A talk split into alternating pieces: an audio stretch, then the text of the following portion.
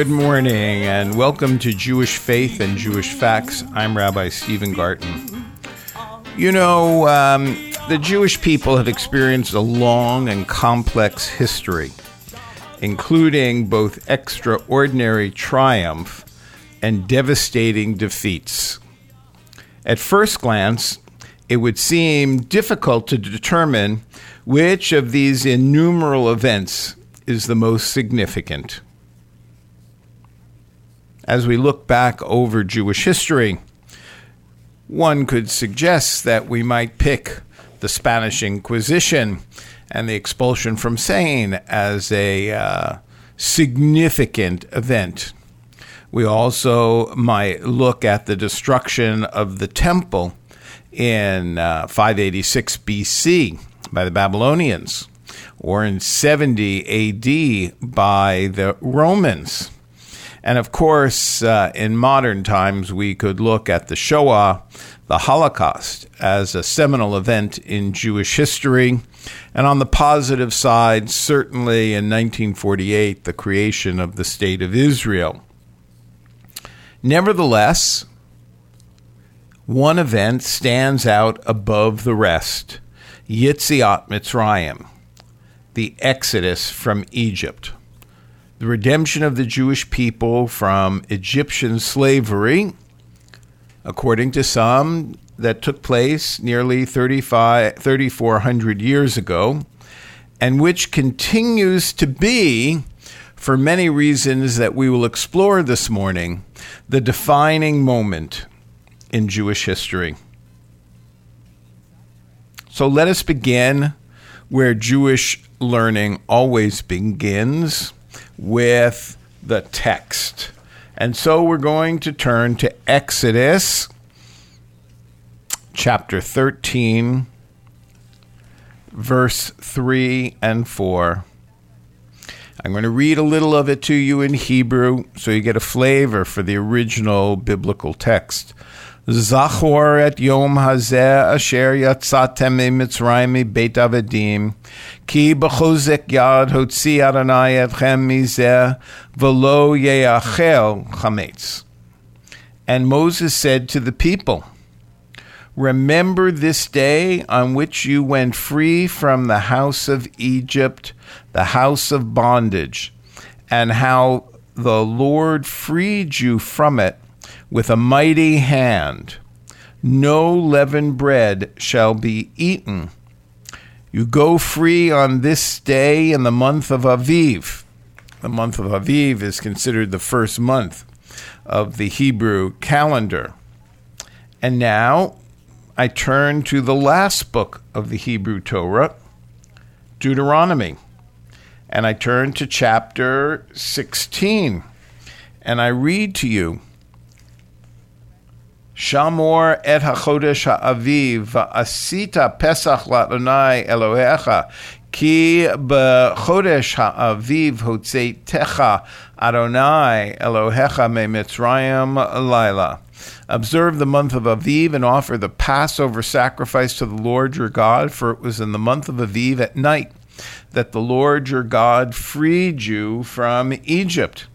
You shall slaughter the Passover sacrifice for the Lord your God from the flock and the herd in the place where God will choose to establish his name. You shall not eat anything leavened with it. For seven days thereafter you shall eat unleavened bread, bread of distress. For you departed from the land of Egypt hurriedly. And so here is our reminder so that you remember the day of your departure from the land of Egypt as long as you live. We certainly see that these two passages, the first one from Exodus and the second one from Deuteronomy, emphasize the significance of remembering the Exodus epic. The Exodus text um, was stated by Moses while the people were still in Egypt, even before they had physically experienced the episode. And it is stated in the context of an introduction to the laws of the annual observance of Pesach, meaning the sacrifice of the lamb. The second text was uttered 40 years later, just prior to their entrance into Canaan. We might ask, what might have made the event so significant that even prior to leaving Egypt, Moses felt it necessary to bring to their intention the importance of remembering what it was they were yet to have experienced. One might also suggest that Moses' charge to the people while they were still enslaved was an effort to free them mentally, even before they were physically free, even before they had walked out of Egypt. This vision of freedom of being at a place in their future when they were looking back on their slavery might be said to be an empowering psychological suggestion. That's the first two biblical passages that introduce us to the importance of Yitziat Mitzrayim. And now I'm going to take you in a somewhat different direction, but from which we learn a great deal about Yitziat Mitzrayim. This is from Exodus chapter 13, verse 9. And this shall serve you as a sign on your hand and as a reminder on your forehead in order that the teaching of the Lord may be in your mouth, that with a mighty hand the Lord freed you from Egypt. Again, Yitziat Mitzrayim. You shall keep this institution at its set time from year to year. Now we have another biblical statement about the importance of Yitziat Mitzrayim. For those of you who are listening carefully, of course, you notice that the text begins by mentioning the practice of placing a sign upon one's hand and one's forehead. Yes? Uh, so, to what does this text refer? Our rabbinic tradition understands this as the basis for the obligation to wear phylacteries, or in Hebrew, to tefillin on one's arm and forehead. That is done six days of the week. Wearing them is meant to serve as a sign that with a mighty hand God freed us from Egypt. Now, what kind of event, you might ask, is so important that not only are we charged with remembering it on a yearly basis at Passover, but we are charged with placing these uh, tefillin, these boxes with words of Torah on our forehead and our arms six days of the week. The only day that we don't do this is Shabbat or on um, a festival. We uh, place it to remind us that with a mighty hand God freed us from Egypt. Some commentaries explain that one will see them and remember the miracle and speak about it in every generation. Others suggest that this practice is an incitement that one should remember the Exodus as if the story is written upon your hand and that it should lay upon your forehead as an ornament, namely, adorn yourself with the Exodus. Bejewel yourself with it openly in the way that others adorn themselves with fancy head jewelry. Perhaps indicative of a certain sense of pride and willingness to let it be known to everyone that the great miracle that was done for the Israelites at the time of the Exodus continues to be a sign of God's involvement in the history of the Jewish people. So now we have moved from a biblical statement to remember to a rabbinic understanding that the practice of phylacteries is a physical reminder, let us move on to a very different understanding of Yitziat Mitzrayim. And now I'm going to move back to the text. And I'm going to read to you from Deuteronomy 24, verses 17 through 22. Listen carefully. You shall not subvert the rights of the stranger or the fatherless. You shall not take a widow's garment in pawn. Remember that you were a slave in Egypt, and the God, your God, redeemed you from there. Therefore, do I enjoin you to observe this commandment. I hope you're listening to the connection between what appears to be a uh, social justice, a clarion call for social justice and morality associated with Yitziat Mitzrayim. We continue in the text. When you reap the harvest in your field and overlook a sheaf in the field, do not turn back to get it. It shall go to the stranger, the fatherless, and the widow, in order that God may bless you in all of your undertakings. And when you beat down the fruit of your olive trees, do not go over them again. They shall go to the stranger, the fatherless, and the widow.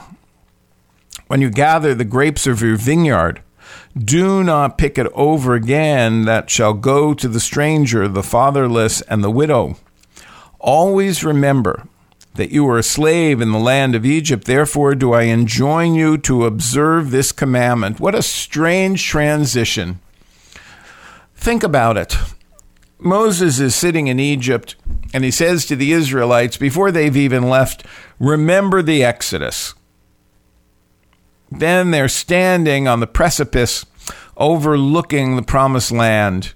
And Moses says to them again, Remember the Exodus. Now, what we have to um, pull out of the recesses of our mind, of course, is that the people Moses spoke to at that moment in Deuteronomy did not experience the Exodus. The people going into the land of Israel um, were the generation born in the wilderness. So, first we speak to the people who are about to experience the Exodus. Then we speak to the next generation who knew not Exodus, but are commanded to remember it.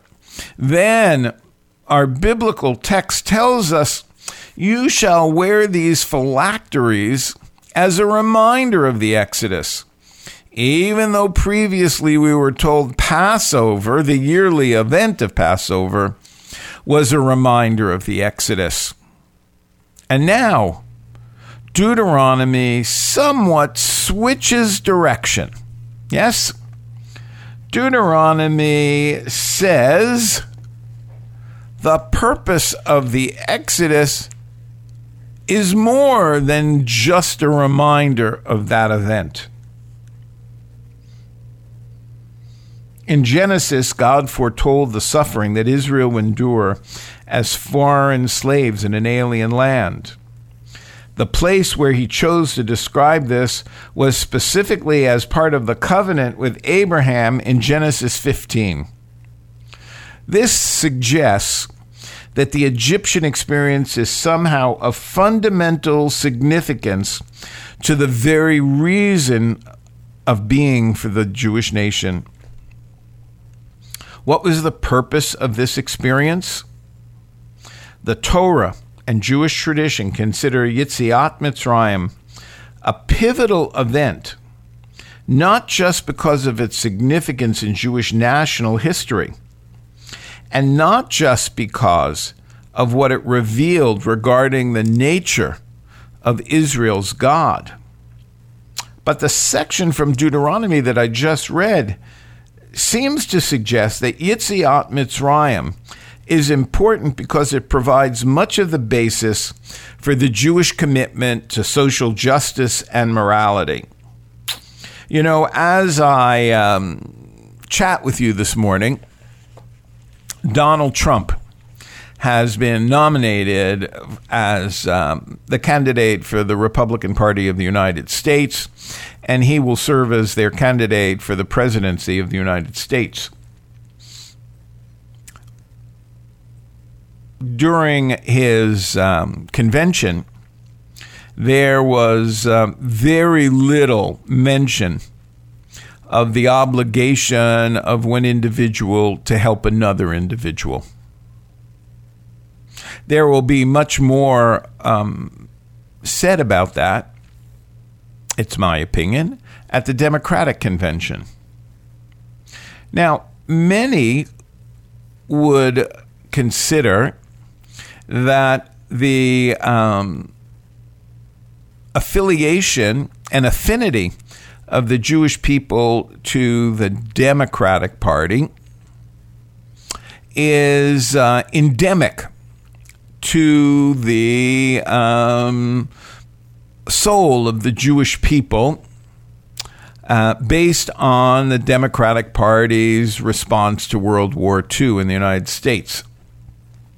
But the truth of the matter is that our topic for this morning, Yitziat Mitzrayim, is an introduction into the importance of the biblical commandment for social justice and morality.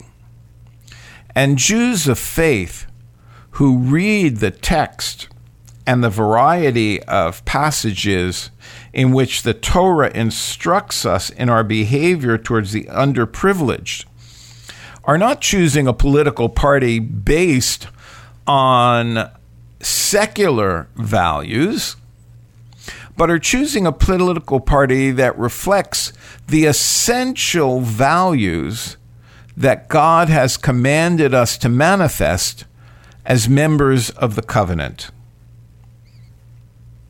We are told in the Torah we are not to subvert the rights of strangers and orphans. We are prohibited from taking a widow's garment as a guarantee for a loan.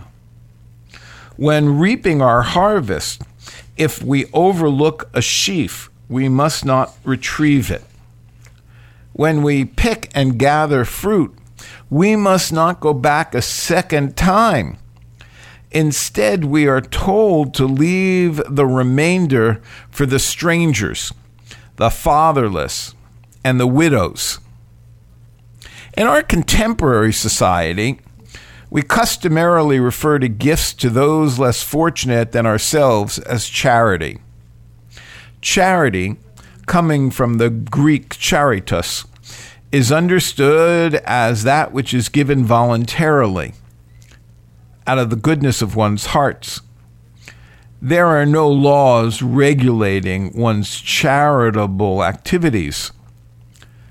The more compassionate we are, the more likely we are to give. But the Torah, the constitution of the Jewish people, takes a very different view of charity. We are told that assistance to those less fortunate is a matter of law. We are required to act in a way that reflects sensitivity and concern for those who are vulnerable. Part of that which God has seen fit to give us must be given to the needy, regardless of how hard we have worked for it or how attached we may be to it. And what is the basis for God's imposition of such lofty demands? Well, we've heard that this morning already. Remember that you were a slave in Egypt and that the Lord your God redeemed you from there. We were once a persecuted ethnic group who suffered at the hands of oppressors. We were denied of our dignity and were treated to great cruelty. The biblical text tells us that God in His mercy redeemed us and restored our self esteem. But it was God who wanted us to endure in the first place. And He insists that we never forget that it, what it was like to be deprived of freedom and basic human rights. After the Exodus, there continue to be off orphans, widows, and people who suffer abuse for various ha- handicaps, all in need of hearing the clarion call of the exodus of Egypt to serve those who are less fortunate. Those who have been privileged with the divine blessing of the Exodus are challenged to never forget their humbling experience and to show compassion and sensitivity towards others at all times. It's not that Jews in particular are Democrats or liberals or left leaning. It's that Jews, hearkening to the word of their Torah, are called upon to respond to need wherever they see it. The political platform of the Jewish people is the Torah. And when people in the name of Judaism reject those commandments, God cries. God weeps. Not because the individual Jew joins a political party called conservative, Republican, green, liberal. No, God weeps when people forget that eternal challenge to remember that you were slaves in Egypt and that I redeemed you so that you would have your self esteem. Let us continue. We'll leave the politics for just a moment and turn to Deuteronomy 15. Deuteronomy 15 continues with this notion of what Yitziat Mitzrayim means. Let me read it to you. If a fellow Hebrew man or woman is sold to you, you shall serve you for six years, and in the seventh year you shall set him free. When you set him free, do not let him go empty handed Furnish him out of the flock, threshing floor, and vat with that which God has blessed you. Those who of you who are blessed are obligated by God to share with others. Bear in mind that you were slaves in the land of Egypt, and God redeemed you. Therefore, I enjoin you this commandment upon you today. The children of Israel were once slaves in Egypt. They understood the humiliation involved in slavery.